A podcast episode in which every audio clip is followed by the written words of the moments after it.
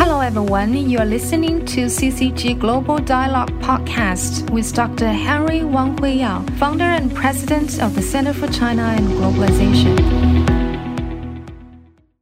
Good evening and uh, good morning uh, and also good afternoon, depends where you are. And uh, we have our guests, one in U S, one in uh, Europe. And uh, so thank you for tuning in uh, for our uh, uh, audience uh, here in China and also uh, in other parts of the world. You are watching C C G Special Dialogue, which is uh, the multilateral trading system in global changing context, live from C C G head office. Uh, this is actually a part of the seventh annual China and Globalization Forum. And this year, uh, C C G took the initiative to uh, organize the discussion on the recovery of global economy, trade and mobility, uh, China-E U economic cooperation, global cooperation and the China New Development Plan, and also China's international communication. And also we had uh, quite a bit of focus on the uh, China-U S relations uh, uh, on the webinar and also on the multilateral uh, trading system. So tonight, this forum is uh, really devoted to the multilateral trading system, but also globalization.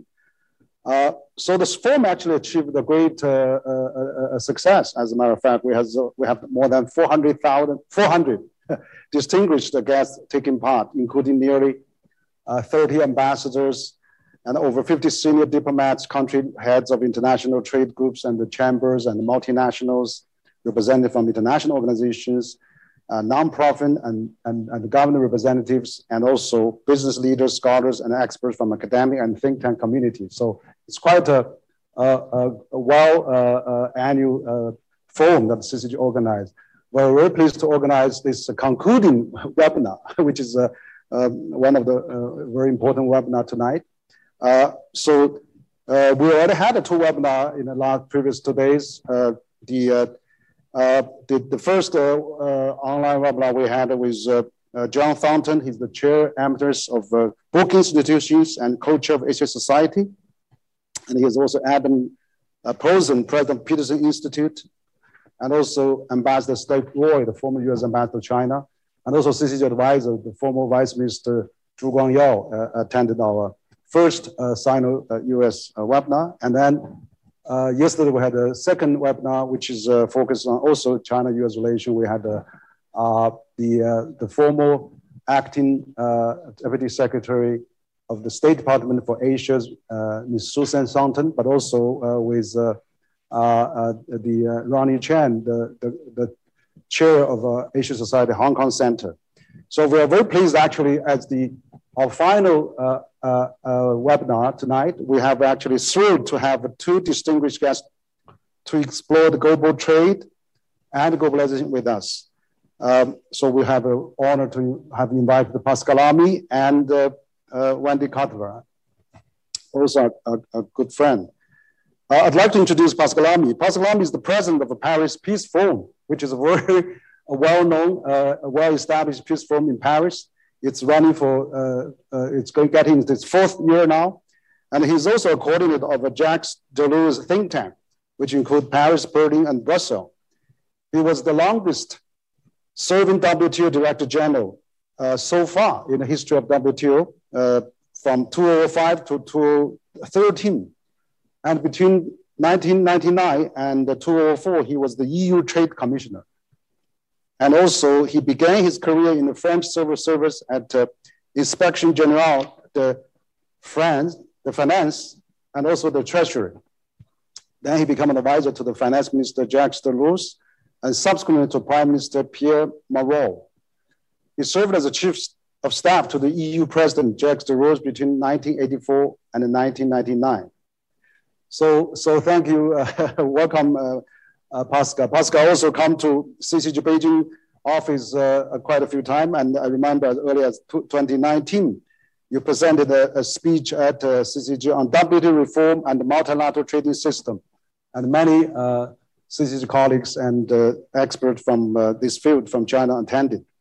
And last year, you were also uh, spoke at the C C G sixth annual forum on China and globalization, and also you gave a very good uh, uh, congratulatory remarks for the C C G Global Young Leaders Dialogue, which launched in last uh, December. I would like also to introduce another well-known uh, speaker tonight. Uh, Miz Wendy Cutler is Vice President at Asia Society Institute, Asia Society Policy Institute, and also the Managing Director of its uh, Asia Society in Washington, D C office. And also in her role, she focused on building S P's uh, presence in the national's capital on leading initiatives that address challenges related to trade, investment, and innovation, as well as uh, women's empowerment as well in Asia.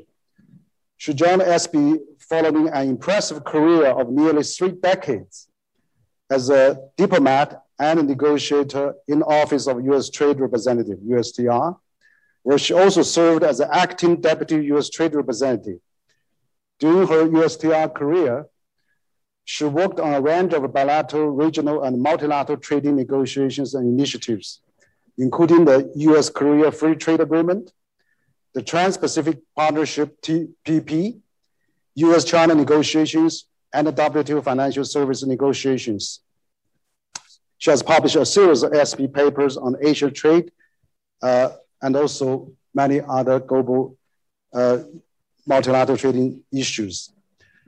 I also remember hosting uh, Wendy, actually, when you come to uh, C G, uh, Uh, in January twenty eighteen, which is uh, uh, quite a few years ago. And uh, when, when, when C C G and S P jointly hosted the U S China Economic Relations Roundtable uh, at that time. Uh, but also, uh, uh, again, uh, later that year, we actually uh, had joined your, uh, a breakfast meeting at the Washington hosted by S P, and we had a, we had a very good discussion uh, between our two think tanks. I remember the, the meeting you, you, you hosted in Washington. We had many well-known U S experts, including the uh, Catherine Chai, now the U S T R, who also attended the, uh, the C C G and the S P event in D C. So uh, it's also, uh, you know, worth mentioning that uh, back April last year, uh, both uh, uh, Wendy and Lamy uh, uh, uh, participated in the C C G webinar, the role of a W T O global response to the COVID nineteen pandemic. Uh, so a lot has, has actually happened, and a lot has changed then. So, so let's begin our discussion today. And uh, so, so maybe I'll start with Wendy. I mean, uh, uh, since you uh, uh, are very familiar with the uh, U S government, and you were former U S government officials, uh, particularly you, you, you looked after, after W T O and the multilateral trading system for, for quite a long time. So what are the, are the, are the U S priorities for the, for the W T O reform, and also the actually upcoming uh, twelfth Ministerial Conference? Uh, perhaps you could uh, start, uh, uh, and then we have Pascal to, to, to start us again. Well, thank yeah, you. Yeah. Thank yeah, you very much. It's really my honor to um, be here at another C C G forum, unfortunately virtual. I look forward to doing these in person again. And it's really, I'm humbled to share the virtual stage with Pascal Lamy, who has so much experience um, and expertise in this area, as well as you, Doctor Wang. So I'm looking forward to a, a very robust discussion. Um, I thought um, before I talk a little about how I think the Biden administration is viewing W T O reform, is first just to highlight kind of three Um, cornerstones of the Biden administration trade policy, because I think that will help us understand their view on the multilateral approach, as well as on um, the upcoming um, W T O ministerial. First, the Biden administration trade policy is very integrated with its domestic agenda. And so issues like COVID recovery, Um, climate change, Build Back Better, all of these initiatives which are being pursued on a domestic basis are also being pursued on an international basis. Second, when it comes to trade policy, um, the new phrase in Washington is a worker-centric trade policy. I get a lot of questions on what that actually means, so let me um, share Um, my um, sense with you, but I would be the first to admit, I think it's a work in progress, and that how this policy kind of translates into concrete trade initiatives um, is still being developed.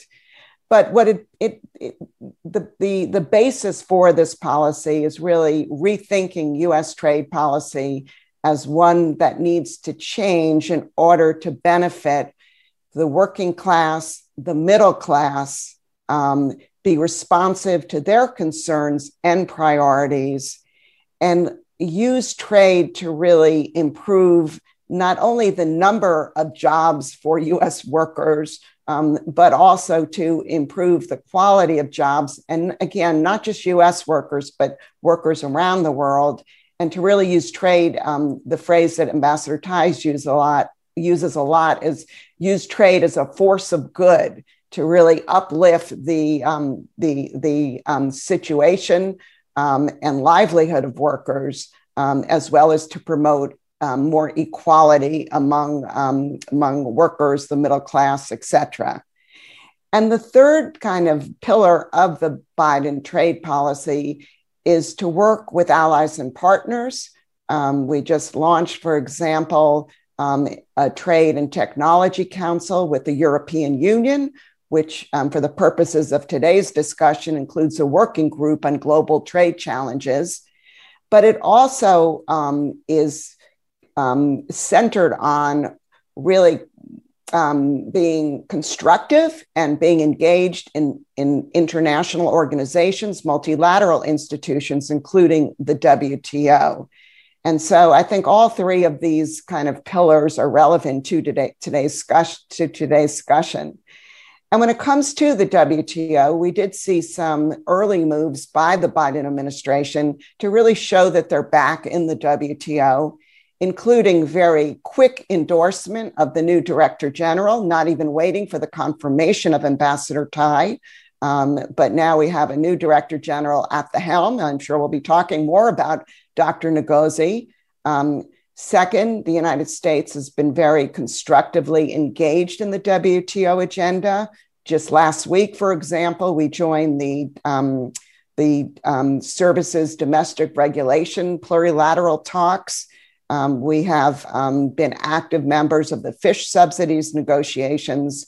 And of course, we are uh, joined ranks with others in calling for a TRIPS waiver um, for COVID purposes. So I think that gives some indication of how engaged and committed we are. Now, that said, we still have not nominated nor confirmed an ambassador to Geneva, to the W T O. Um, and a lot of our, let's just say, kind of statements on W T O reform have yet to be translated in, into actual proposals that we've put on the table. But I think that will happen in time. But I also think it's important that when we think about W T O reform and we think about the upcoming ministerial, this can't just be about the United States and what the United States is going to do. And are we conformed? And are, are we committed? And are we putting proposals on the table? In order for the W T O to move forward and for the ministerial to be successful, this is going to require contributions from all one hundred sixty-four members, as well as the major countries, um, major trading countries, including the European, Europe, Europe, China, and the United States. And with respect to China, um, I think that it's going to be important for China Um, to kind of step up here and help move the W T O forward and update its rules. And in particular, um, I want to highlight the, the agenda in the W T O with respect to non-market economies. And I think this is an area looking forward where we will need to find a way to work together if the W T O is going to be continue to be relevant. Um, and I think there'll be a lot of interest in this agenda as we get closer to the twentieth anniversary of China's accession to the W T O, which will take place later this year. Now, if I, I know I've been talking for a long time. Let me just make a few comments then on the M C twelve, the ministerial conference coming up starting November thirtieth in Geneva. This will be the first ministerial, if I'm correct, for the W T O in four years. It will be the first ministerial that will be led by the new um, Director General Ngozi. Um, and it's going to be a challenge um, given where we are with COVID now, particularly if in-person meetings cannot take place in the lead up to the ministerial, and if the ministerial is not an in-person event or a hybrid event. Because I think, as we all know, for concrete outcomes to come out of W T O meetings, in-person meetings, side conversations, um, talks between smaller groups of countries are really essential. And no matter how great um, our virtual platforms are, um, they are limited with respect to be, in my view, to be able to really negotiate the final issues which allow Um, you know, actual successful negotiations to reach their conclusion. The United States has been, I think, very cautious yet realistic about its objectives for the ministerial meeting. I think partially taking in, into account where we are with COVID now and the possibility of in-person meetings. But I also think it's important that we don't set high expectations and then don't meet them. I think it would, it's not in the W T O's interest for any headline around this ministerial to use the word fail or, you know, not to have lived up to where it needs to be. And so I think that's why the United States has kind of put forward what it calls a targeted approach, calling for a successful conclusion to the fishery subsidies negotiations, um, but also calling for some kind of modest institutional reforms with respect to transparency, to dealing with the, the, the self-declaration um, L D C issue, developing country issue, um, and other, in, other um, institutional reforms. Um, so let me stop there. I think there's a lot more to talk about, but um, hopefully I've touched some of the issues that will be subject to our conversation this, this evening. Okay, okay, great. Thank, thanks, Wendy. I, I think you, you have uh, highlighted, of course, the importance of W T O. I think that uh, I'm uh, very glad to see that uh, uh, Biden administration is now uh, back to W T O, uh, which you have uh, illustrated. And uh, um, uh, also uh, a quick approval of D J uh, uh, since uh, Biden took office.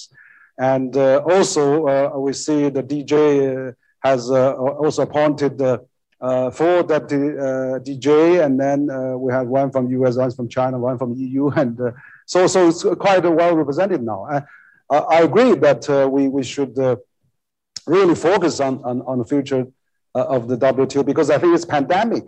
Is really uh, we need uh, uh, a world trade to uh, to reboot the global economy, particularly uh, given the history, uh, you know, in previous time, the uh, uh, Second World War, all those financial crises. We need always international trade has been a big boost uh, to the stability and global economic growth. So, so Pascal, you you you are the guru on W T O. You you you are the longest serving uh, W T O D J. And you know, E U, China, and E U also uh, uh, strong support uh, of the multilateral system. I mean, U S as Trump has uh, has backed off for a while. Uh, uh, hopefully now Biden's coming again. But E U has been always there. China is also a strong supporter of the multilateral system uh, now also. Uh, so, so what's your uh, uh, assessment? Uh, I mean, also uh, can all the major players uh, play some more roles to? to shape the, the, the revival of the W T O, to, to gain the confidence. I mean, after, uh, uh, uh, you know, Doha round, we haven't really, uh, you know, achieved anything. So uh, what's your uh, uh, take on this? I mean, your opinion obviously is widely watched, and also that impact on the globalization and, and also recovery of global economy. Okay, I'll try to answer your question, uh, Henry. Uh, and uh, let me also thank you for invited me together with uh, Wendy for this uh, conversation. Uh, short term,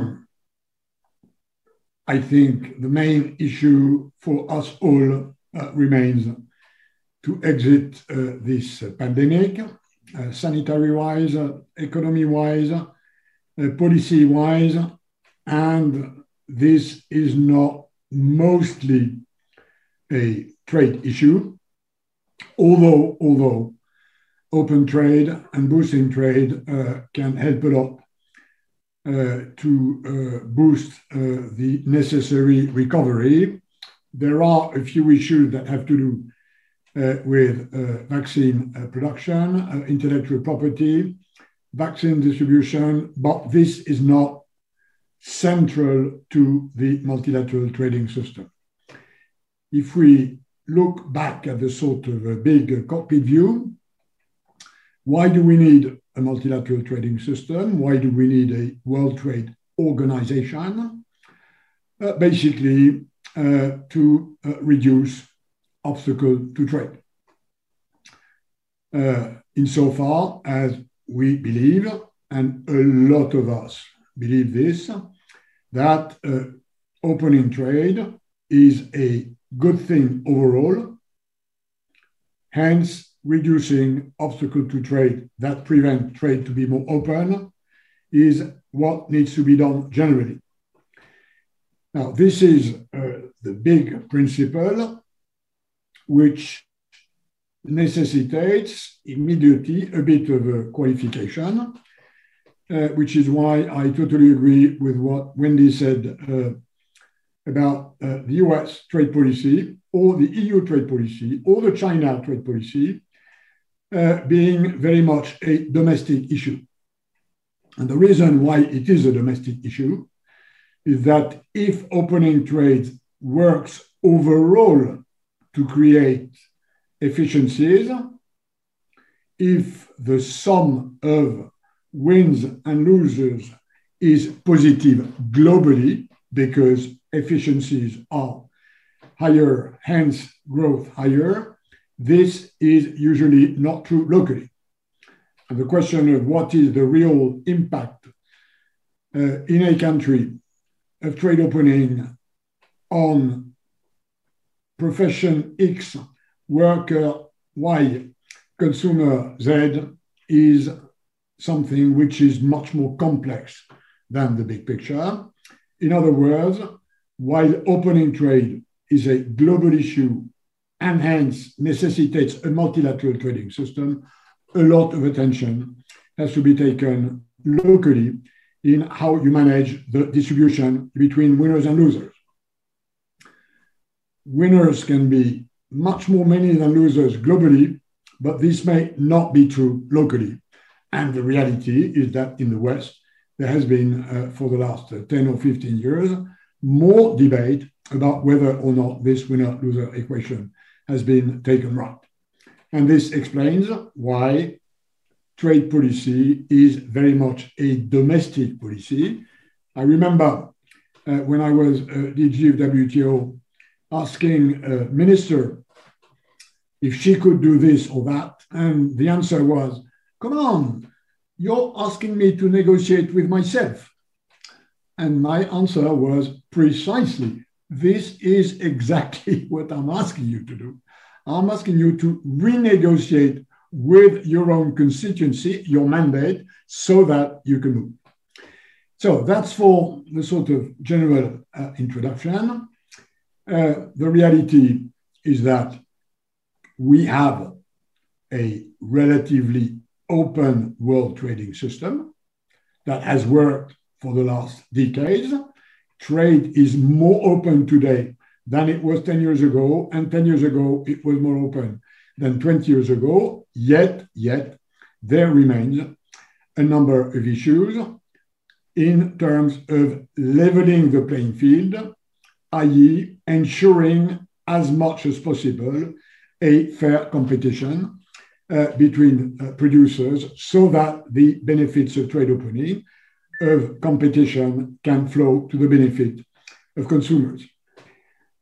There are basically, in my view, now in the world of today, which is quite different from the world of yesterday, uh, two major issues on the substance of what needs to be done multilaterally to level the playing field.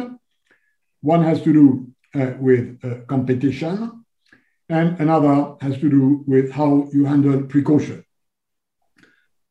Competition is about ensuring that producers compete on a fair ground, that is without trade distortions, which classically are uh, quantitative restrictions, tariffs, and subsidies. Quantitative restrictions and tariffs are, in today's world, not a major issue. They've been dealt with in the past, whereas subsidies, and notably because of uh, where China is in the world economy, uh, remain a problem. And I think the main issue for the multilateral trading system and for the W T O, as far as leveling the playing field is concerned, is what uh, the Chinese leadership uh, calls competitive neutrality. The reality is that China is a different economic, political organization than the rest of the world, which is organized around globally uh, liberal market capitalism. Uh, the reality is that uh, China remains a communist country whose view is that holding uh, thirty percent of the production system in the hands of the party, the state, is the right way to go. This is very different from the rest of the world, and it's probably more different now, at least for the last ten years, than it had been uh, in the ten previous years after uh, China uh, joined uh, the World Trade Organization. So competitive neutrality, how to ensure that competing on the Chinese domestic market and on the international market with state-owned enterprises who are state-owned because they need the state support to what the Chinese leadership uh, attributes uh, to the benefits of this vast state-owned sector, is an issue which, of course, many other countries have now uh, to deal with.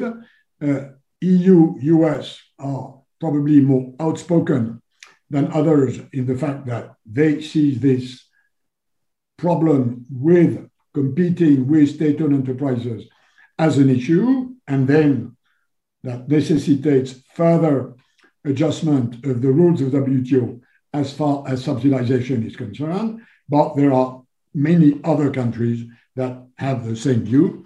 So as far as the purpose of organizing a, a level playing field, fair system is concerned, I think the issue number one is to strengthen W T O rules on uh, state aid. This is not the only issue. Another one, uh, which is more recent, has to do with what I call precaution. Precaution is when you protect your people from risks, whereas protection is when you protect uh, your producers from foreign competition. Precaution is now raising. It's about environment, it's about health, it's about safety, it's about security, it's about privacy. And this leads to a more fragmented, a more important part of regulation in the economy, and a regulation that is more fragmented, given that the way you protect your people from risks is very often uh, correlated Uh, with uh, ideology, with culture, with religion, with history. And this is, I think, a major issue for the future. So this is what I see as the two main issues. Plus, and I'll finish this uh, introduction to our discussion with uh, an issue which is quite dear to my heart, uh, which uh, unfortunately, in my view, uh, does not get the level of attention which it should uh, from uh, uh, countries, uh, negotiations, and trade negotiators, which is uh, the W T O itself as a process. Uh, I think uh, the way the organization works needs a lot more attention, needs a lot of reform, because contrary to less a priori modern organization, the W T O as a machinery uh, to uh, legislate, regulate globally is not what it should be for a number of reasons, which I think uh, needs to be addressed. I won't expand on that, uh, but I deeply believe that the machine room needs attention if we want the W T O to be able to be up to its task in uh, the future. Over to you, um, Henry. Okay, great. Thank you, uh, uh, Pascal. Yeah, I think both you uh, and Wendy has actually, uh, you know, outlined the, uh, the, the uh, your, your perspective on the W T O reform, and of course also uh, uh, you mentioned about uh, the future, uh, uh, uh, you know, roles and uh, uh, the, the shaping the W T O. So, so, but also mentioned about China as well. I, I, I think that China actually, uh, we had we just had uh, uh, recently, uh, about last month, we organized the. Uh, Uh, event, uh, the uh, you know uh, discussion about China joining the W T O for the twentieth anniversary. We had a, a formal China uh, W T O chief negotiator, Mister Long, Minister Long Yong-tu, and also we had a, a former vice minister, uh, the D D J of W T O, uh, Minister Yi Xiaozhen. You know, many other experts came and to C C G talked about that. What, what I think actually, uh, you know, for the W T O, uh, uh, which are, of course trade has been greatly uh, benefit China, but also the world. Like China, since China joined W T O, China's uh, uh, uh, export to the world has increased seven times, but China's buy-in to the world has increased six times also, and even more so on on on on the, on the service trade. So, so I think it's really a, a, a, a, a you know multi-party uh, uh, win situation. Whereas uh, China's trade with developing countries has increased hugely, but also uh, that. Uh, Uh, you know, China has contributed to one third of the global G D P growth now. So, so I think the, the system, I, I agree with both of you said, you know, this, this reform, uh, this uh, policy, it's, it's also related with its domestic policy as well. China has been, you know, uh, lifted eight hundred million people out of poverty and uh, representing seventy percent of the cutting of the global poverty, uh, ten years ahead of the S D G agenda on poverty alleviation. So, so, so it shows that, uh, you know, the system probably in China also works for itself, like uh, uh, Pascal mentioned about uh, there's a S O E portion of that, but you know, for any disaster relief, uh, for uh, lifting poverty and all this, you know, the S O E has to be in front and has to deliver many social responsibilities. So, so I think, you know, this hybrid system uh, that China has uh, seems uh, uh, working for itself.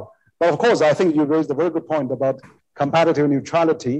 I think that is also a concept that is being uh, widely discussed in China as well. I think there is, could be uh, room uh, for, for the future uh, uh, uh, improvement, uh, uh, uh, absolutely. I, I think that uh, also, uh, as Wendy knows well, that uh, China also shows a great desire to, uh, to join T P P, C P T P P now, which in that, you know, Minister of Commerce has put forward the T P P, C P T P P agreement on Ministry website. Here's the here's the objective. Here's the standards that uh, that we we we need to look forward uh, in the future. And then that's uh, I'm sure Wendy, you helped to design many of that as well. Uh, so so so I think this is really a great discussion that we're having here. Uh, but what I what I want to uh, you know raise another question is that uh, I remember last year when we had this uh, uh, C C G webinar on go, uh, multilateral trading system reform. Both you uh, uh, attended. And also including uh, uh, Alan Wolf, the, the, the then Deputy Director General of, of W T O, and, and quite a few other experts from China.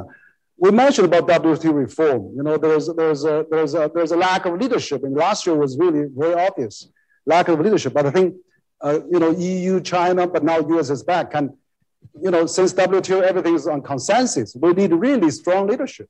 So can can really uh, China, E U, and uh, and U S of course. Uh, to take really a great uh, concerted effort to, to really make W T O work.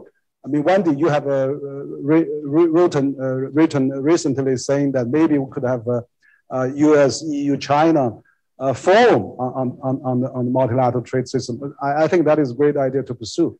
But also, uh, last time when we were discussing that, uh, we were talking maybe Secretary Office of W T O should play, play more role.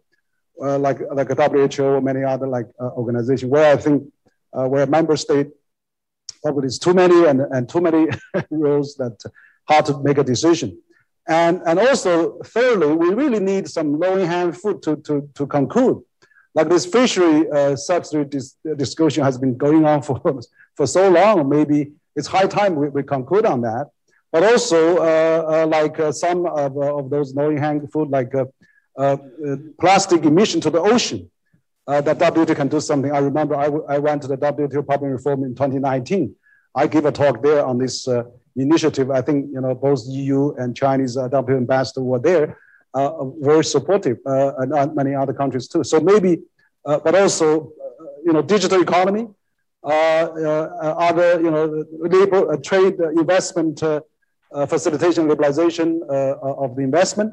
So those new things, I think we could probably push forward. So I don't know, you know, uh, uh, Wendy, maybe we can have a, a more uh, uh, uh, further discussion on those issues that uh, you, you, you can give your uh, opinion as well. Uh, Wendy, please. Um, well, thank you. Maybe before I get your question, just a couple of comments. I mean, I couldn't agree more with Pascal and me that we really need to look at the W T O machinery and these institutional issues, because they're so interrelated with the inability of the W T O to produce um, successful negotiating outcomes.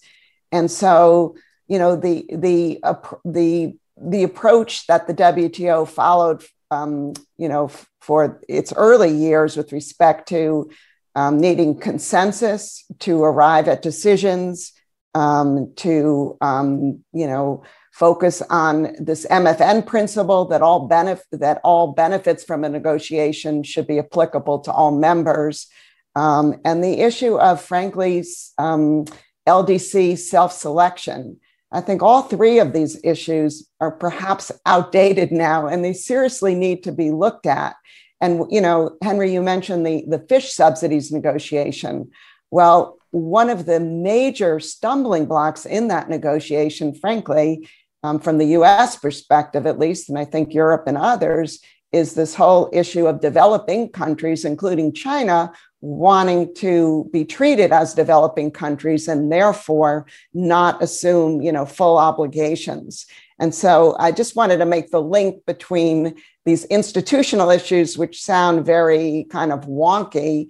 Um, they're so interrelated with where we see the W T O today. Um, so I think it's important that we look at these issues. And in my view, I think the only way forward is to allow for subsets of W T O members to meet, to negotiate, to um, agree on outcomes, to share the benefits just among those parties, but at the same time to invite other parties to join and to offer them the technical assistance that might be needed to get them to be in a place where they can um, participate. So I wanted um, to make that point. The second point, Henry, you mentioned a bit about China's accession to the W T O. Um, I am a firm believer that that was the right decision for the United States at that time to be an, a supporter of W T O accession.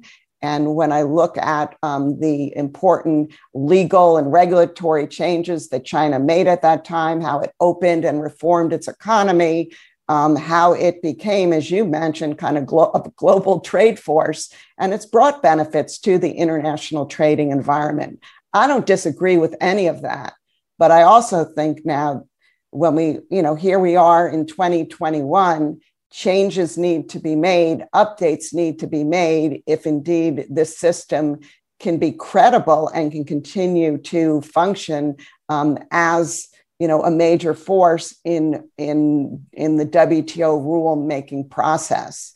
Um, when China joined the W T O, I don't think there was any expectation that, the w, that there wouldn't be updates to the W T O rules. In fact, there was a new round that was launched at that time under the leadership of Pascal Lamy. And I think the expectation was that rules would be updated, there'd be new market access commitments, we would, you know, continue to update the subsidies rules or introduce rules on state-owned enterprises. But we all know the history, none of that's happened. So here we are, and the status quo on these issues just doesn't work anymore. So looking ahead, again, I think it's critical that China join um, others that want to see some changes in these rules to better um, reflect and govern the types of trade practices that China and, frankly, you know, some other countries as well are pursuing um, in twenty twenty-one, looking to the future. Now, with just with, with respect to your question, where can China and the U S and frankly, the E U and, and, you know, and other major countries, where can we cooperate when we look at this W T O agenda? Where can we collaborate, or where do our interests align? Um, there are some areas. I think number one, fish subsidies is an area where we should be working together.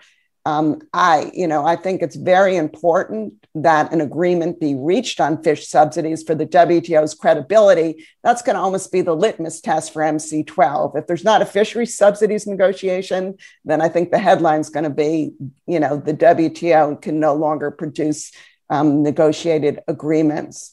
But I think here we need to have an honest discussion about the um, special and differential pers- um, Um, exceptions, um, but we also need to make sure it's a meaningful agreement, that it just it doesn't just lock in the status quo. We should all be taking on obligations which actually address a real problem, and that is overfishing and oversubsidization. And this has severe environmental impacts. I think in the area of e-commerce, um, we have some um, shared interest. Um, you know, if we put some of the big issues where we have differences, like you know, um, free flow of data or data localization, um, there are areas, particularly with respect to trade facilitation and digital trade, where I think we have shared interest, and maybe those are areas where we can work together. On COVID recovery, um, I know there are differences between our governments, but I also think when you look at just the trade aspects, there are areas where we can work together. The United States now is in support of a TRIPS waiver, um, but it's a TRIPS waiver for vaccines. I don't think this is the end-all be-all issue for COVID. I think it's just like one part towards a COVID response, but China supports this initiative as well.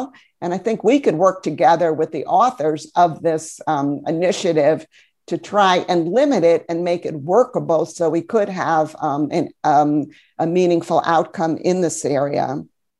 And I would finally just put on the table, I think it would be important for the multilateral trading system if the United States and China can find a way to start taking, I would call them baby steps towards lifting some of the tariffs that we have in place against um, each other's imports, whether we could just limit that to the medical sector, pick out some environmental products, or just, you know, reciprocally lift some tariffs. I think that could be a real shot in the arm for the W T O going forward, because as we know, we both know the history here, but let's be honest, these tariffs um, are not helpful for either country. Um, and they're also, um, you know, they kind of undermine the relevance and the credibility of the World Trade Organization if the two largest economies you know, have such substantial trade barriers in place between each other's imports. Yes, uh, uh, thank you. Thank you, Wendy. I think absolutely at your, at your last uh, statement that is all expected and, and extremely uh, expected and welcomed by, by many business community, because uh, lifting the, the tariff, uh, you know, imposed uh, uh, by Trump administration to, on China, and also China can lift some of that in response. It would be really a great idea to, to show that uh, uh, both U S and China are supporting the multilateral system, supporting the, uh, the, the, the, the you know, the free trade uh, and the free group flow of the goods. So, so that is absolutely important. I, I totally agree with you. I think that is really what we need. And, uh, and also, and on the other issues, I think we probably really need to uh, get, get, get uh, coordination uh, of the major uh, uh, trading powers like uh, U S, China, and the E U. So, so, so, Pascal, I mean, you, you are the, uh, you know, uh, have been spending so many years at W T O, uh, uh, managing that organization, and also, of course, uh, uh, you know, uh, what do you think about this appellate bodies thing? You know, we, we still haven't got that fixed, and uh, and also, of course, uh, uh, uh, I mean, just now Wendy mentioned about this patent. You know, we, you know, for the COVID nineteen to to get really uh, uh, lifted, uh, uh, we probably, uh, you know. China and the U S agreed that maybe uh, uh, patent can be uh, can be uh, the, the, can, the the intellectual property. Probably we won't protect that uh, too much. Could be one of the efforts to, to solve the issue. And of course, also uh, I know that E U has proposed the carbon uh, uh, bordering uh, uh, you know, issues uh, on those areas. So perhaps you could elaborate, including the, the comment that uh, question we raised before. Pascal, please. Yeah, thanks. Uh, let me touch on a few of these points, uh, while generally uh, very much agreeing uh, with uh, the points which uh, Wendy has made. Uh, first, on this issue of China joining W T O, and this will come back uh, when the uh, twentieth anniversary uh, would appear on the horizon. Uh, as you know, there's now a narrative in the West uh, that uh, accepting China and the W T O was a mistake, and that uh, those who did that, and I rank among them, uh, were stupid enough to be cheated by China. Uh, this is absolutely wrong. Uh, you've yourself, Henry, uh, said, and I totally agree with that, that you just have to look at the numbers. Uh, when China joined W T O, its external trade surplus was around ten percent of G N P. It's now around zero, maybe one percent. Now, how do you move from ten percent of your G N P external surplus to uh, zero or one percent? There's only one way to do that, which is uh, to uh, import more than you export. And this is what has happened. And this is the answer. China's joining W T O was a big contribution to the world economy. So number-wise, it has worked. That's not the problem. That's not the point. Where there is a problem, which I think uh, we have to recognize looking back twenty years ago when uh, this deal was done, is that the assumption at the time, and I remember uh, my uh, conversations for closing the deal uh, between China and the European Union uh, with uh, Premier Zhu Guangyao, uh, who I think is no secret was a reformist. The assumption was that as time would go, long term, China would converge with the dominant global market liberal system. And this is what did not happen. Or more precisely, it happened roughly during the first ten years of China joining W T O. And then uh, in the next ten years, which are uh, the ones uh, of the last decade, China diverged from this convergence road Uh, which uh, has started uh, with uh, Deng Xiaoping deciding China will rejoin the world economy. And this is where we have a problem. I think uh, the real problem with W T O versus China, or China versus W T O, is that China professes an exceptionalism as compared to global market capitalism, which then creates issues in terms of competition. This is why, this is why we need better, more precise rules on what we Europeans call state aids. And we Europeans know this problem. When the common market was created in the nineteen fifties, part of our economies were still more nationalized than others. And the deal that was done at the time, notably between Germany and France. France had thirty percent of its economy nationalized. Germany had five percent. And Germany said, okay, I'm okay to open trade with France, but provided we have a system that regulates state aids with a specific body, which was the European Commission, in charge of controlling whether state aids are or not an unfair competitive advantage. So that's where we have an issue. It's not about joining. It's about the fact that twenty years after China joining, China is more of an exception vis-à-vis the rest of the world than it was at the time. As far as uh, the issue of leadership is concerned, which you mentioned, Henry, uh, I totally agree that there is a leadership issue.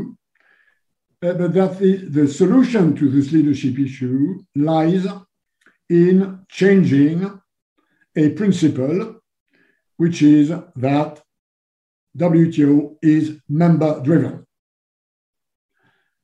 Member-driven is a reason for poor leadership. Now, not that it should not be member-driven at all. What, in my view, should happen is what happens in other normal international organizations, is a better balance between the authority of the members and the authority of the D G and the Secretariat. This member-driven should be changed to co-driving the organization, members on the one side, they decide, not the D G, not the Secretariat, but the D G and the Secretariat must be able, must be given the authority to table proposals, to identify issues, to look into options like any other international organization.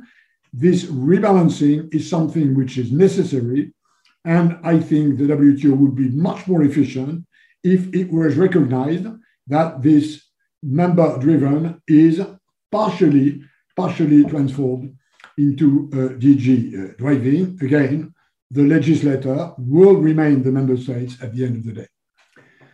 On uh, issues uh, looking forward, I agree with what uh, Wendy said about the digital, of course, uh, with what she said about fishery subsidies.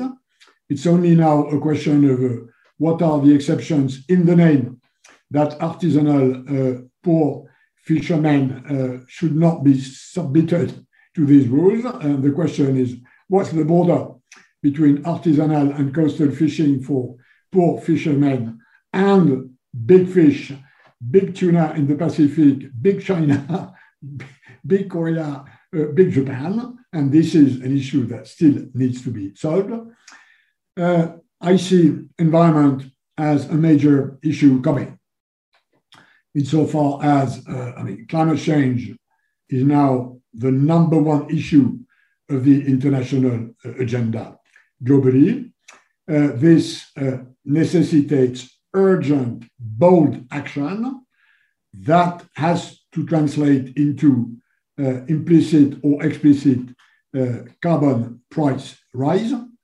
Uh, and this, as long as there will not be a sort of global agreement on a global implicit or explicit carbon price around one hundred or one hundred twenty euros, which is what economists tell us would be the right price for internalizing uh, the uh, negative effects of production systems in C O two emissions, there will be different ways to address this problem, depending on countries, constituencies, hence a necessity to adjust these different systems. This is what you mentioned, Henry, why the European Union has now embarked on the CBAM, uh, which is not uh, a new orchestra instrument, contrary to what it sounds, Uh, but the uh, carbon border adjustment mechanism, in order to avoid that a very high price of carbon in the European Union. I think yesterday the price was fifty-two uh, euros a ton, uh, which is from far the highest price as compared to uh, U S, uh, China or elsewhere, that this very high price does not lead to carbon leakage, that is E U producers moving their production out of the European Union in order to benefit from a lower uh, carbon price. So this is a major issue, and I have proposed in a series of briefs, which I have co-authored uh, with the boss of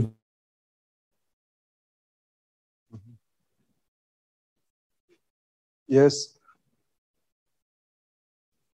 that would allow countries having different views on how to increase carbon price, whether it's through tax, whether it's through permit uh, emission exchanges, whether it's about regulations, to compare the way they progress in order to smooth the inevitable trade friction that differentiated carbon pricing in different countries uh, will lead.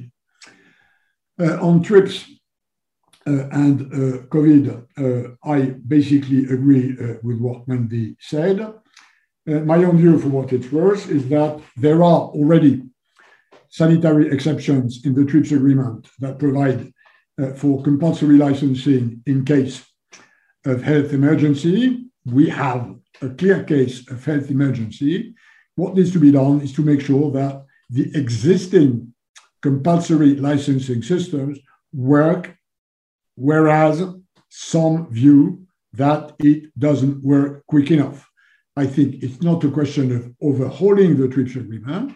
It's a question of looking at how these exceptions, which are already provided, there are already waivers to intellectual property in the TRIPS agreement in case of health emergency. The question is, do these processes, as they are structured in the TRIPS agreement, allow for quick implementation of these compulsory licensing, whether for domestic production or whether for imports? And finally, uh, on your uh, question about uh, the appellate body, uh, Henry, uh, there is a structural problem and there is a more easy to fix problem. The structural problem takes us back to the issue of whether W T O is able to adjust, to reform, and to adopt new updated rules. As long as the rules remain what they were in the nineties, you have a growing gap between reality and old rules, and inevitably, in a dispute settlement system, it belongs to the judge to adjust to this reality. Old rules and new realities can only be reconciled within a dispute settlement system by judges interpreting old rules so that they can match new realities. So the real solution to fix the problem of whether or not the dispute settlement engages in judicial activism is to restart, reboost, rework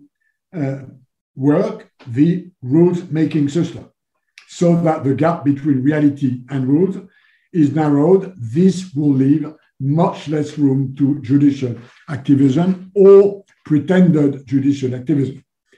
On this, this second part of the problem is probably not that difficult to fix. Uh, I believe uh, the U S are not always wrong uh, when they say that sometimes some rules of W T O were interpreted in a way uh, that can be criticized. I mean, if the U S would say that about cases they won, it would be more convincing uh, than the U S saying this only when, case, when they lost cases. Uh, if you only criticize the judge when you lose cases and never when you win, there's something there uh, which is a bit strange. But let's leave that aside. There are, in my view, many ways to fix these problems if the willingness of the U S is to rejoin uh, the dispute settlement system. Uh, there are many ways to address these problems. And by the way, the U S are not the only country that believes that from time to time, uh, the judges uh, may err in uh, interpreting uh, W T O rules. And this takes me to my final point, which I believe the three of us, uh, uh, Wendy, you and me, can agree, which is that in order to fix this problem, of course, working closely between U S, China, and E U is the key. Uh, there's, I mean, the European Union, uh, to the difference of uh, China and U S, is not a full-fledged sovereign, as we all know. But sovereignty uh, about the European Union uh, depends on which topic you consider, but trade is one. Trade is an area where E U has authority, has sovereignty, has size, as well as U S and China. And I think this inevitably should lead uh, to fixing a number of these problems within this sort of G three. Not that they should decide for others, but if there is a consensus uh, between U S, China, and Europe, I would be very surprised if this would not transform quite soon into a W T O consensus. Over to you. Thank you. Thank you, uh, uh, Pascal, for your uh, very uh, uh, stimulating and but also forward-looking uh, comments and, and re recommendations. Yeah, I, I think that uh, uh, first I want to thank both uh, Wendy and Pascal for, for praise China joined W T O and also think that is the right decision. It's not only for China, but also for the world. I think we, we have a consensus for that. I mean, that is really great. And, but also I, I, I think that Wendy uh, has mentioned that the China, uh, U S, China, uh, China, E U, China, uh, uh, you know, trade forum, which I think uh, Pascal even took that further. Let's have a China, E U, U S summit on trade. Would be really great. I, I think that is really uh, the most, uh, uh, you know, strong, uh, three strongest uh, trading uh, blocks that really can talk to each other. And if they agree uh, among themselves, I'm sure we'll have an enormous uh, uh, impact on W T O, and, and that is really uh, uh, very, very good. I, I just want to maybe clarify one thing. I think, you know, Pascal, you mentioned about that, uh, you know, twenty years ago when China joined W T O, a lot of people think, oh, China, you know, someday going to become one of us, you're going to converge, you're going to, you're going to be a Western democracy and things like that. But you see, you know, China has a five thousand years history, and it has its own logic, has its own development, uh, uh, you know, rhythm, and uh, I, I, I, I, you know, D N I, and so, so. But, but just like Deng Xiaoping said, it doesn't matter as a white cat, black cat, and as long as catches mice. And so, if China has now really uh, got one point four billion people, uh, really uh, in kind of uh, improved the livelihood, as as you said, you know, in, at that time the per capita was a thousand, but now it's ten thousand. That's enormous uh, uh, lifting uh, to the to the world. So so I think maybe we we'll have to look at this uh, uh, coexistence. Uh, uh, you know, uh, maybe find a way to work with each other. I, I really uh, highly uh, uh, agree with both of you that maybe uh, E U, uh, U S, and China should have a, a trilateral talks on the trade, and including you know for the W T O, uh, and then that will make things much easier. And that is something we need.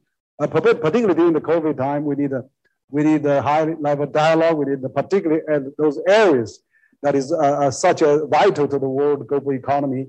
I think both uh, E U, U S, and China can contribute significantly to the st stability and prosperity of the world. So I, I think that is really a, a great idea. Uh, out of, you know, out of our, our discussion tonight, uh, let's have a G three summit. I mean, that's really great. Uh, now, I, I'd like to uh, continue with uh, Wendy, if I may. Uh, I mean, I know that you are the chief negotiator of, of T P P for many years. Uh, you have really put the T P P in, into, uh, concluded the uh, uh, T P P uh, twelve, one, one, one, you know, a number of years back, uh, before Trump pulling out of that. But there is a, there's a, there's a, there's a theory that uh, somewhere uh, prevailing before then. So the T P P was designed by the U S Uh, to contain China and uh, or maybe uh, pivotal uh, to Asia and things like that. Uh, uh, but you are the person that uh, uh, you negotiated the T P P, and uh, and now China is interested to join the T P P, and now it's called the C P T P P. And uh, not only China, but the U K uh, and uh, Korea and many other more countries are, are wanting to join now. So so what's your think about uh, the T P P, and also Uh, also, largely, there's a regionalization. You know, we have R C E P, we have a T P P, you know, we have other uh, F T A uh, among the regions. What, what that going to impact uh, W T O, for example? So, uh, uh, so maybe uh, you could talk about, uh, uh, share your view on that as well, Wendy, please. Well, sure. And I would just say, you know, in terms of all of these regional trade agreements or bilateral trade agreements, if the W T O was really actively engaged in rulemaking and delivering successful outcomes to on important negotiating topics, I think the appetite for regional and bilateral trade agreements wouldn't be as high as it is now. And so the two are interrelated. I mean, the theory is that if you do bilateral free trade agreements and regional free trade agreements, that those should provide momentum and kind of push the W T O um, in the direction to do more. Um, and that should contribute to liberalization. Um, I think maybe it's not playing out that way, but in, like in my mind, if within the next year at this ministerial, if the W T O isn't successful in delivering some meaningful outcomes and getting itself back on the map, that you're going to see more and more of trade move toward, you know, to regional and bilateral trade agreements. Now, with respect to T P P, all I can say is that when I worked on it, um, I would have never predicted we would be in the situation where we are now, where the U S is out of T P P. Japan led the other countries to conclude T P P. And now China seems to be more interested in joining C P T P P than the United States. So sometimes my head spins when I think about all of this, but um, I also think that the story is not over either. Now, you know, it's interesting um, with respect to T P P in the United States, the debate has not um, gone away, okay? In fact, um, some prominent senators um, and other congressmen, um, you know, some noted foreign policy types in the administration and others, they've been pretty vocal about seeing the merits of a T P P-like approach and kind of questioning the Trump decisions, the, the, the Trump decision to for the U S to exit the T P P. So the debate continues. And if you carefully look at statements from the administration with, re, with respect to T P P, um, they're almost endorsing the approach of working with like-minded countries to set rules, standards, and norms, while also distancing themselves from the actual contents of, of what was in the T P P. So I don't think the debate's over in the United States, but I'm also pragmatic and I'm a realist. And I just don't see a scenario in the near term where the Biden administration, given all that's on its plate and given the domestic tox, um, toxic nature of T P P, that it, you know, it announces one day we're going to rejoin. I kind of don't see that happening in the near term. I think what's more likely is that the United States works with other like-minded countries in the region to conclude a narrower sectoral type of deal, perhaps in the digital trade area, and perhaps that could build momentum for the United States to Um, you know, add um, to, to participate in other negotiations in the region. But I'm a firm believer, w- w- the United States, we need to get back in the trade space in the region, helping to shape the rules, the norms, and the standards. It's happening without us. Um, we're not benefiting from it. Um, I think in the United States, when Trump left T P P, I think the feeling was the T P P then you know, would would die a quiet death, and also that R C E P would not proceed. And, you know, clearly the opposites happened. C P T P P is in effect. The U K now is formally in accession negotiations. And R C E P, um, I think, will come into effect early twenty twenty-two. And I think that's going to have a real impact on trade and supply chain and economic integration in the region. So it's time for the United States to get back into the trade game in the Asia Pacific region. Um, but this doesn't preclude our ability also to engage and lead in the W T O. Um, I, you know, again, the Biden administration has a lot on its plate, particularly with respect to COVID, economic recovery, infrastructure, competitiveness. Um, but Um, if we lose the opportunity to engage on trade in the region, um, it's something I think we might look back on as being a major mistake, and something that when we're ready to come back, it will be such a different Asia, and our ability to be a real player and to influence the rules, norms, and standards will be minimized. Okay, uh, thank you. Thank you, Wendy, yeah, for your, for your comment on that. And uh, yeah, I, I agree that uh, U S needs to be back on the, more on those uh, uh, regional trade, even uh, digital, it's better than, uh, than not coming back. So uh, uh, uh, Pascal, I mean, uh, you, you, are, you, are, you used to be the European Commissioner for Trade as well. I mean, you know that uh, recently China and E U, I mean, last year, at the end of last year, China and E U have signed this uh, uh, comprehensive investment uh, treaty between the, uh, the, the two parties. Uh, and somehow, you know, the, this has been uh, slowed down again. But but but actually, the European business is still very bullish in China. We uh, we we have seen the numbers, surveys coming from E U Chamber of Commerce. We see actually European investment in China is increasing. We see that uh, all the, you know, auto sector or maybe pharmaceutical sector or even even uh, in the uh, aerospace, you know, they do more business in China than their own countries now. So. Uh, so what do you see the prospect of a China-E U business? I mean, uh, uh, uh, uh, you know, that is really great. Also, another question I want to pose to you is the, you are the uh, president of Paris Peace Forum, and the Paris Peace Forum is really a great uh, a multilateral global governance uh, uh, platform, and uh, now you have been spending a lot of efforts on that. But I see you actually leading a lot of discussion with uh, uh, W T O uh, Director General, W H O Director General, you know, quite a few rounds on that already. So, uh, so what do you think about the uh, Paris Peace Forum can uh, can promote the future globalization, uh, uh, uh, you know, uh, in the, those areas? Pascal, please. I'll answer these questions. Let me come back uh, one minute to the point you made about uh, China uh, as a different system. Okay. uh, and, and to say that I agree with that. Uh, I agree that those who thought twenty years ago that China would converge with the dominant system in the world, at least economically, let's leave aside the political regime, uh, were not right.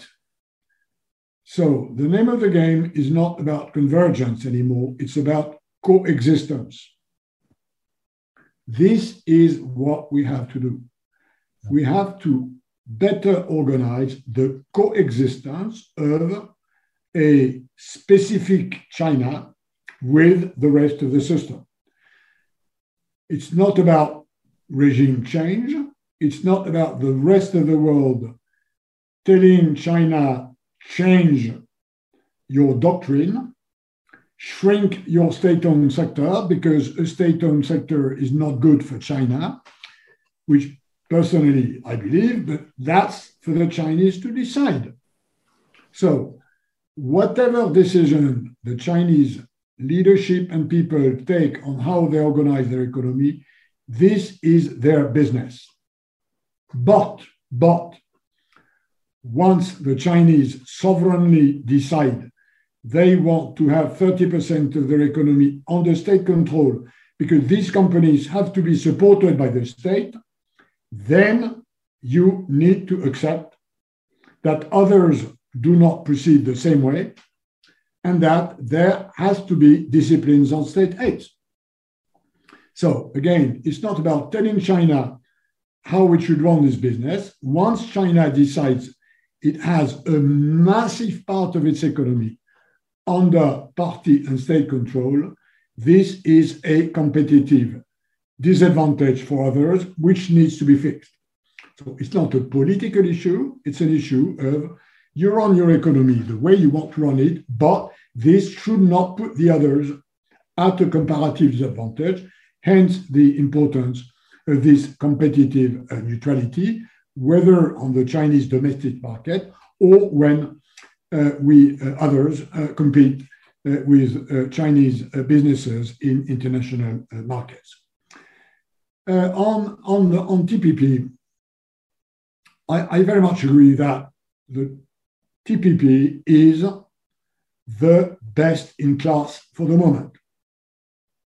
If you look at what is the most modern way to address both what I called protectionism and precautionism, including all these trade and environment, trade and health, trade and safety, trade and, and so on, the T P P is the best ben benchmark on the market.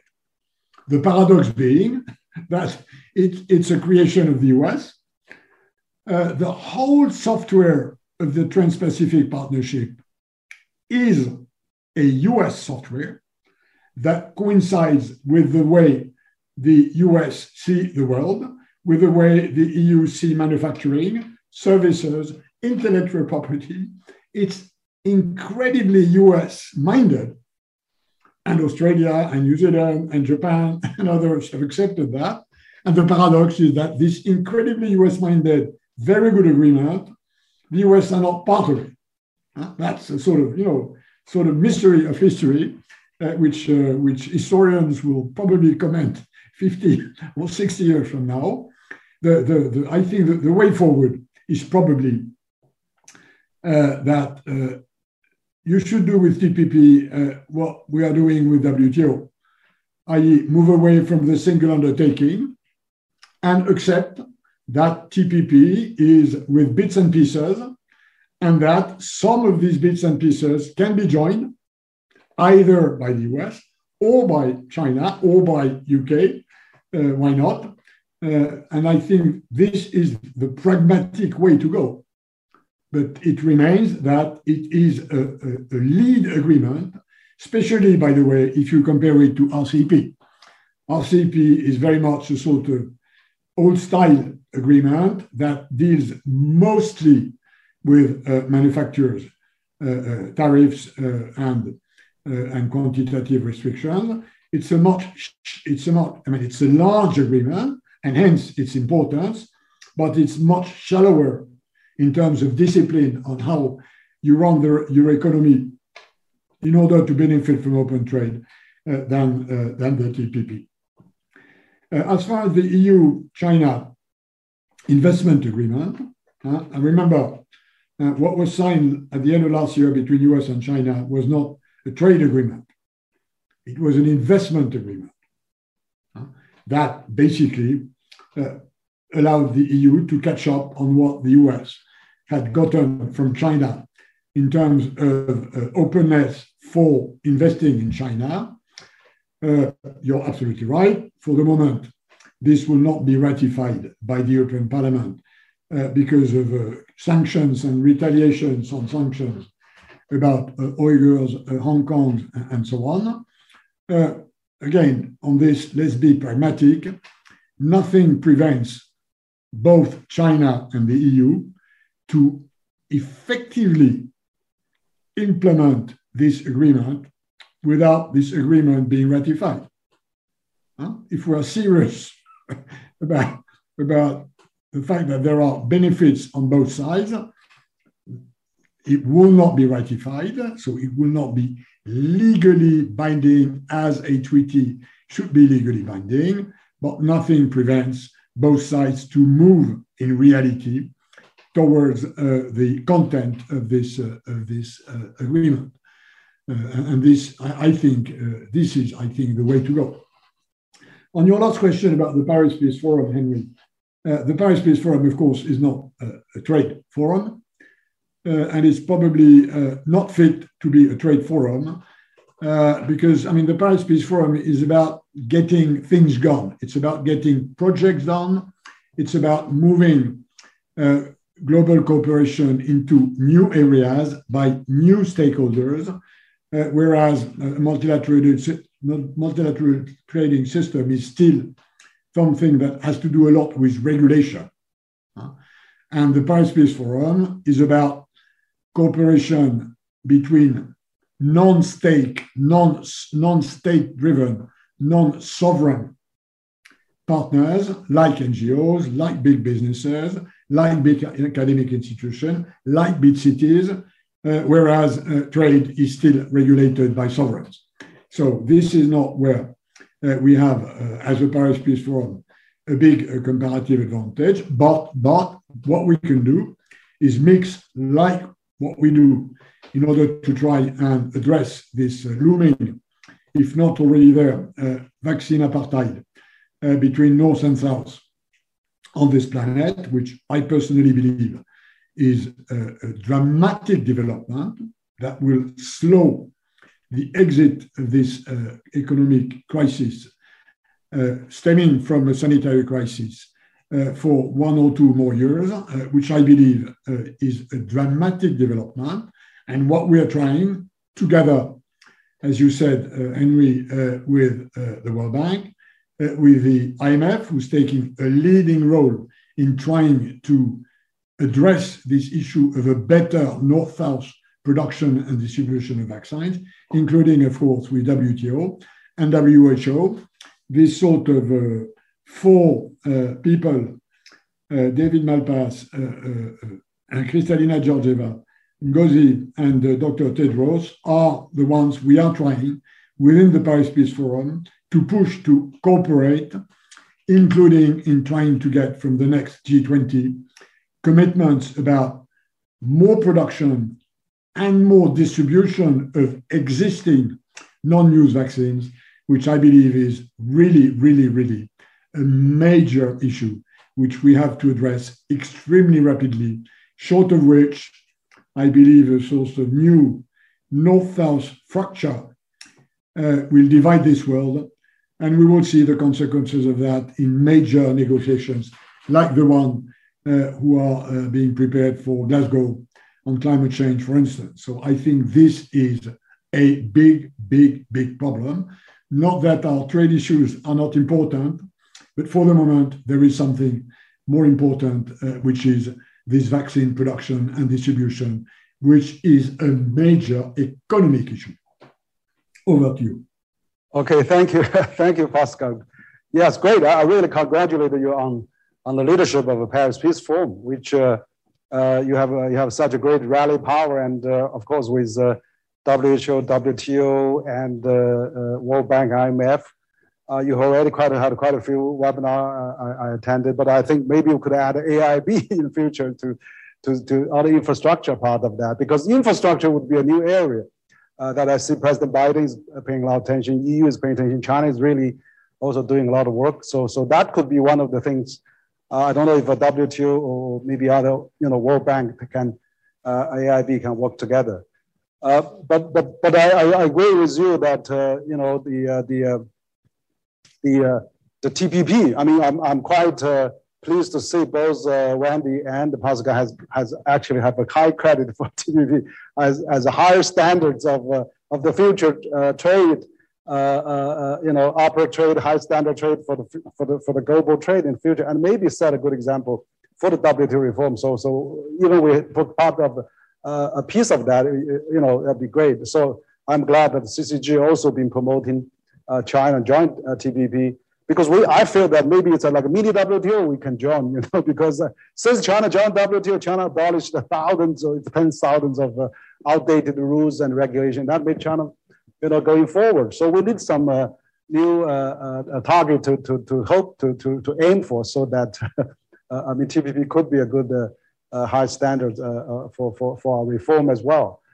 Uh, now I, I won't have a, a, a you know a last round of my talk. Uh, we will have a, we collect some uh, questions from our experts and uh, uh, media as well. But before we do that, I would like to uh, pose another question to to Wendy's that on the Sino-U S trade relation.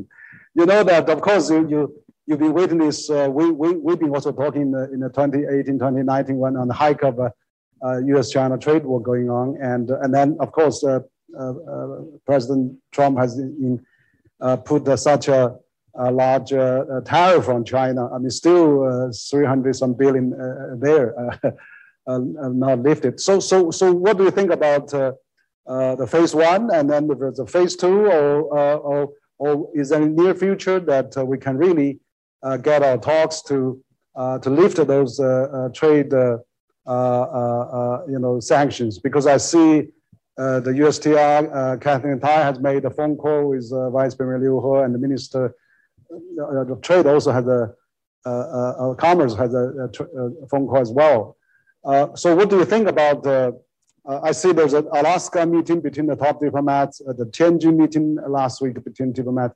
What about, uh, uh, we have a trade minister meeting or, or commerce minister meeting or U S T R meeting?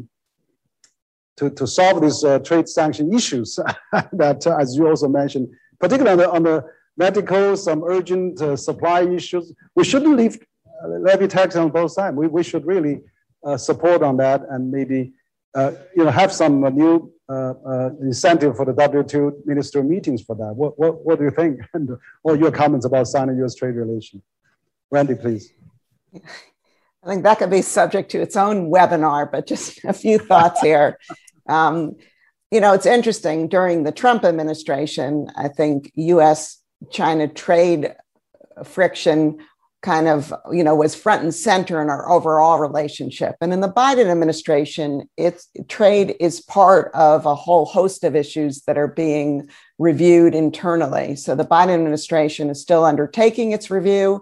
We don't know where they're going to come out on tariffs and sanctions and Um, phase one agreement and the phase two issues. So we'll have to see how that um, transpires. My personal view, though, is we should find a way to, again, maybe with respect to tariffs, to find some baby steps we could take, meaning just, as you mentioned, I think the United States now, we have over three hundred billion dollars worth of tariffs in place against Chinese imports. China has one hundred ten billion dollars worth of tariffs um, imposed um, on U S imports. So I think there is room for kind of small steps to be taken. And then we can see, does that work? And maybe then build on it over time. But I think we need to be realistic and pragmatic. Both sides have their own domestic audiences that we're responding to. This would happen, you know, let's be honest, in a, in a, you know, not in a vacuum, but in the context of just broader U S-Sino frictions and tensions. Um, so, you know, so that would be number one on the tariffs. Um, with respect to phase one implementation, Um, my personal view is, under the circumstances, China's doing a pretty good job in implementing the rules part of the of the agreement.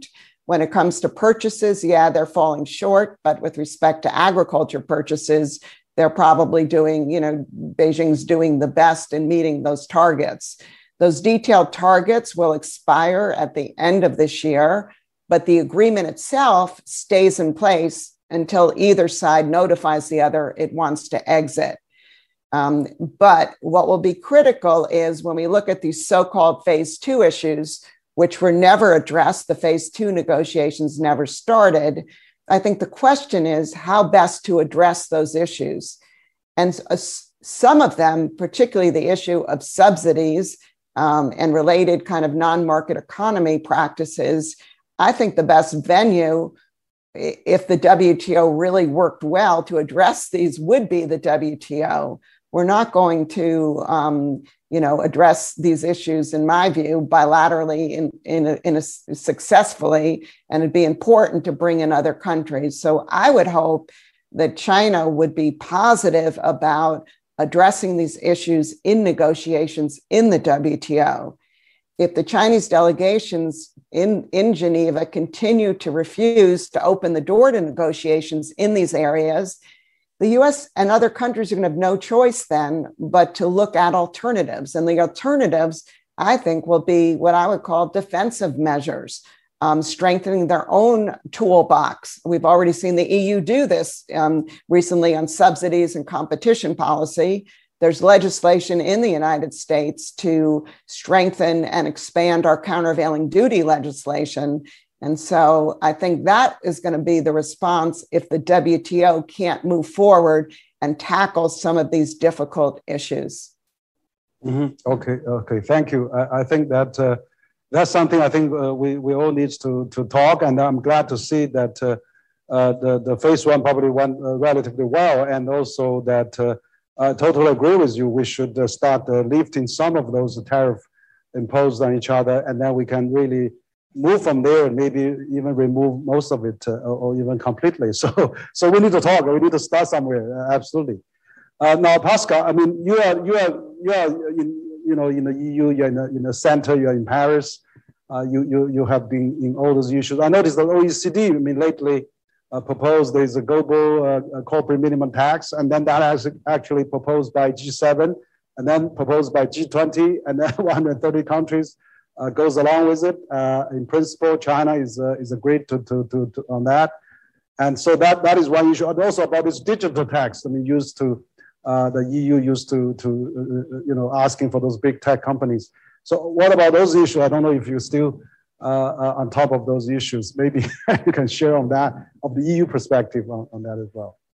Uh, no, I think, uh, I mean, these are, uh, the, the area of uh, global taxation for multinational companies is one of the very rare good news we've had for the last years in terms of international cooperation, which, generally speaking, has been uh, uh, pretty uh, immobile. Uh, there are very, very few issues where we can see progress in international cooperation. This is one, and we owe it mostly uh, to the Biden administration. Uh, these issues about avoiding multinational corporations to practice what uh, diplomats kindly uh, define as excessive tax harmonization. And I love this way they have of uh, calling this excessive tax optimization. I think this is an area where we've had progress. We owe it mostly to the Biden administration, and this is good news. And it simply stems from the fact that the importance and the growth of these multinational companies, including in the digital sector, where they are making hundreds and hundreds of billions of profit without paying taxes, is something that has become unsustainable for political reasons everywhere. But to be frank, Henry, this is an exception.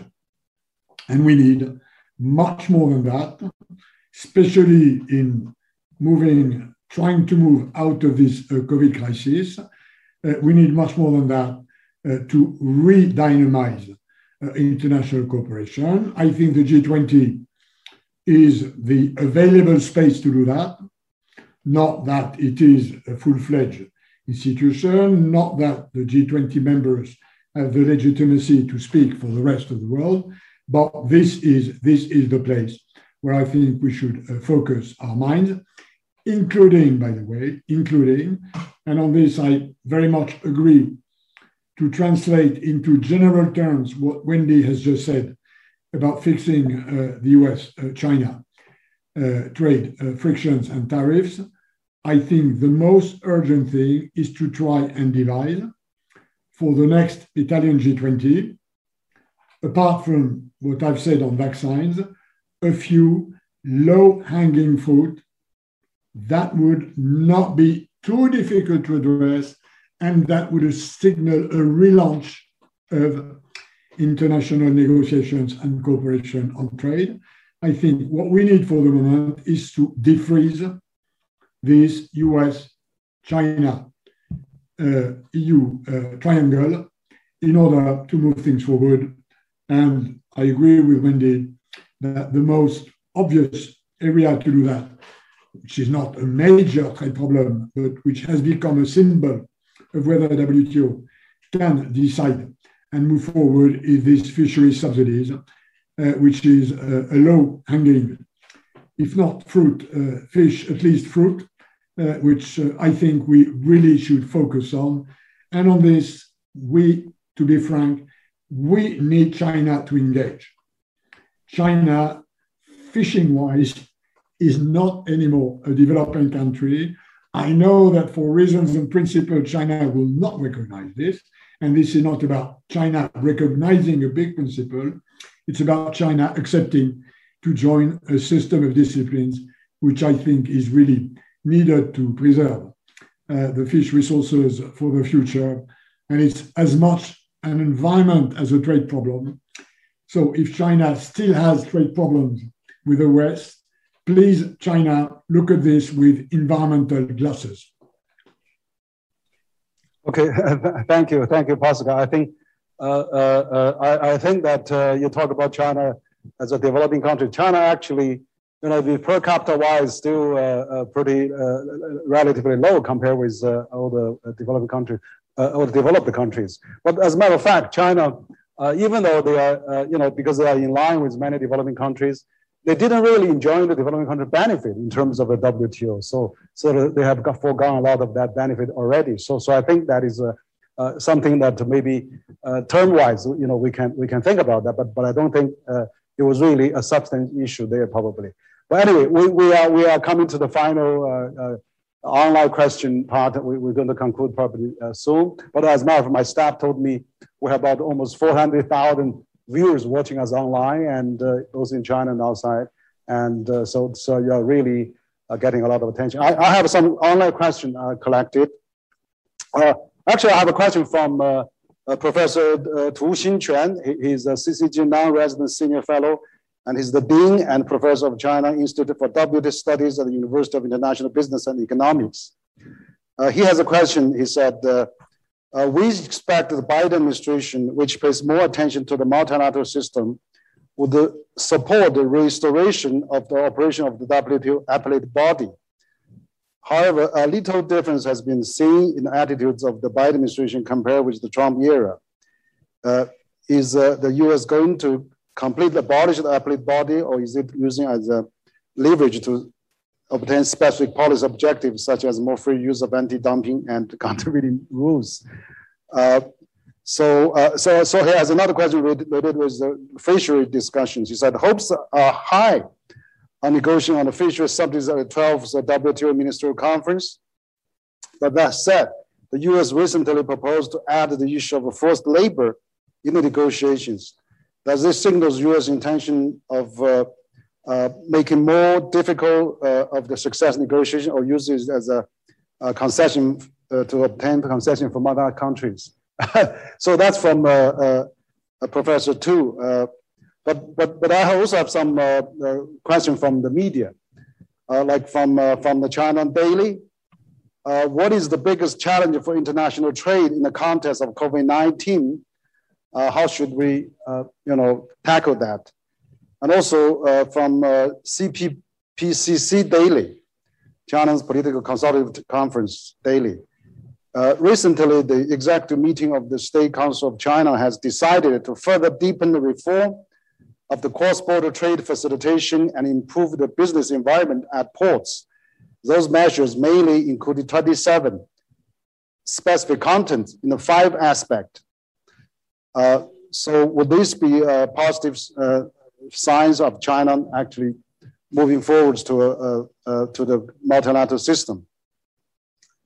Uh, one thing has been highlighted, that is uh, we need to optimize the authorized authorized economic operator system and provide more facilitation measures to, for authorized enterprise. How, how to evaluate this, what this means to further strengthen hand. Uh, anyway, maybe this is too, too concrete uh, question, but then uh, the, there's another one from South China Morning Post. Uh, I think similar to what uh, Professor Tu was saying, the fishery subsidy issue is currently the sole active area of the multilateral negotiation at the W T O. How possible do you expect that a W T O fishery pact can be reached by the end of the year? What are the stumbling blocks and how to deal with them? Whether the U S China tension remains a key factor for the talks? So, so I think we probably, uh, you know, have, have last few questions uh, for you to to to to see uh, if you uh, want to address any of them, and maybe we'll we will we'll conclude after that. So maybe uh, Wendy, you want to go first? Sure, a lot of questions. So let me um, respond to a few. First, with respect to the appellate body, um, I think you need to give the administration more time here. Um, they're clearly reviewing, um, um, you know, the issues related to um, dispute settlement in the W T O. Um, I would also note that the appellate body issue was an issue of concern even before President Trump took office. And I would just echo what Pascal Lamy said a little while ago, that this is not just a U S concern, that other countries are concerned with the operation and the overreach of the appellate body. So um, I think we need to give the administration more time. My hope is that with time, they will put concrete ideas on the table on how their concerns can be addressed, as opposed to what officials in the Trump administration did, was just to kind of sit on the, on the sidelines and kind of complain about the system. So again, let's give it more time. With respect to trade and COVID, one issue we have not covered, and I just want to put it on the table, is the whole issue of export restrictions really needs to be looked at. The W T O rightly allows for export restrictions to be imposed, um, but there are certain principles, including these measures should be temporary and they should be transparent. And if you look at um, the recent study coming out of Saint Gallen Uni- um, University, they, um, you know, closely catalog all the restrictions that are put on, on on medical related goods, medicines, as well as food. And I think they noted like hundreds of measures now have been in place for over one year. So I think that is an area where more discussion and kind of more focus, more transparency should be put on to make sure once these restrictions are put in place, um, that they don't remain in place forever. Finally, on the fisheries negotiations, I'm hopeful that that will be a concrete outcome of the ministerial meeting in November, um, but this is not a given. There's a lot of work still to be done. While a lot of progress has been made, there are still some potential stumbling blocks, and those include exceptions that developing countries, including China, want to take from the obligations. And so the W T O is in a summer break now. They'll have three months to continue negotiations in this area. And I'm hopeful, given the high stakes um, of reaching an agreement here, that parties will come together um, and find not just a solution, but a meaningful solution that really contributes to um, you know, what is a growing global problem. Okay, thank you, thank you. Uh, uh, Pascal, please, your final uh, comment. Yeah, on, uh, on international trade and COVID nineteen, uh, as I said uh, previously, I don't think it's a major trade problem, nor do I believe that the solution to producing more vaccines and distributing them better is a trade issue, but for a limited aspect, which is uh, whether and how you can oil the compulsory licensing system that already provides waivers for intellectual property in case of health emergency. So it's not a major Uh, uh, trade issue, but there is an issue there that needs to be considered. I do not agree that the main bottleneck to producing or distributing more vaccines lies there, although I believe that if there is a necessity to recourse more easily to the existing system of compulsory licensing, this should be looked at. On uh, measures uh, for trade facilitation in ports or otherwise, uh, I think uh, China is uh, right. Uh, there still remains, although we have a trade facilitation agreement since the end of twenty thirteen, and I remember that because it took us four years to cook it in the W T O at the time, uh, whereas there are obvious huge potential for trade facilitation in digitalization of trade procedures, uh, imports, export certificates, import licensing, proof of origin. The digital uh, technology can help a lot. There still is, there still is a handicap for notably small businesses. And I think in doing what China does in uh, easing its uh, port handling uh, procedures, it's doing uh, exactly right. Uh, and finally, uh, on uh, fish subsidies, uh, I again totally agree with uh, Wendy.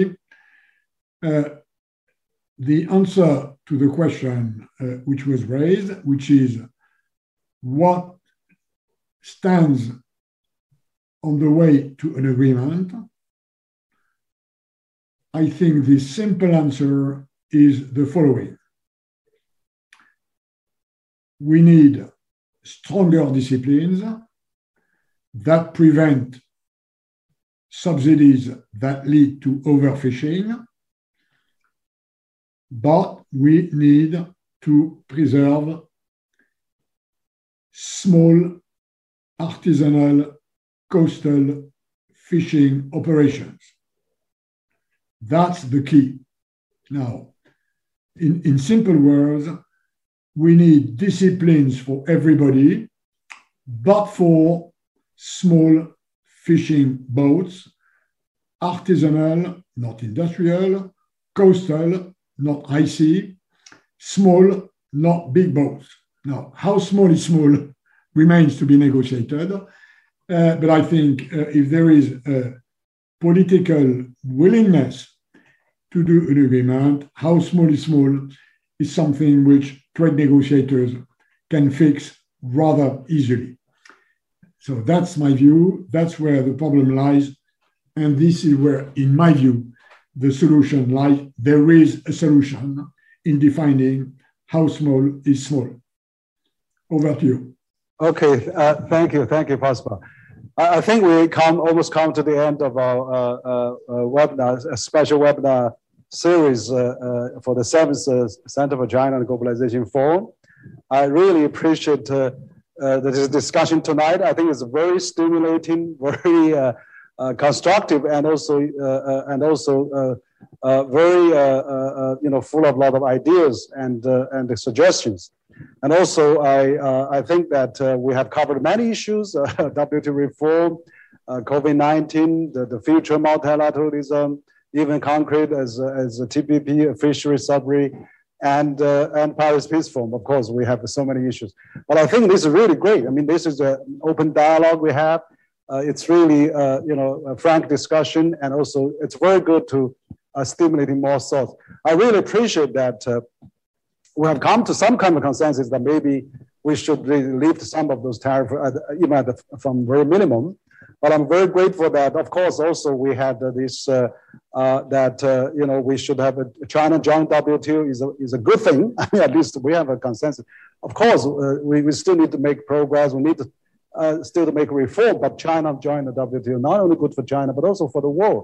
I think that is a, a, another consensus we have. But also, finally, I, I really appreciate. Uh, all, all three of us mentioned about uh, uh, U S, uh, E U, China. You know, we, let's have a trilateral a summit of some kind. Be on a trade. I mean, honestly, that probably even on uh, COVID nineteen fighting as well. It would be a really great idea to do that. Uh, I really uh, hope that we we have offered uh, uh, policymakers some interesting uh, alternatives as well. So once again, I want to thank uh, uh, Miz Wendy Cutler, uh, Vice President of Asia Society Policy Institute. Uh, but also former acting uh, uh, U S T R and uh, chief negotiator of T P P, and also to uh, Mister Pascal Lamy, the president of uh, uh, Paris Peace Forum, but also uh, the former uh, W T O Director General uh, for one of the longest serving uh, D J, and, and also former European Commissioner for Trade as well. So, and also to our viewers, I mean, we have almost four hundred thousand viewers online, and that's uh, spectacular uh, across China and the rest of the world. So once again, thank you all very much, and we hope to see you again uh, sometime later. So thank you.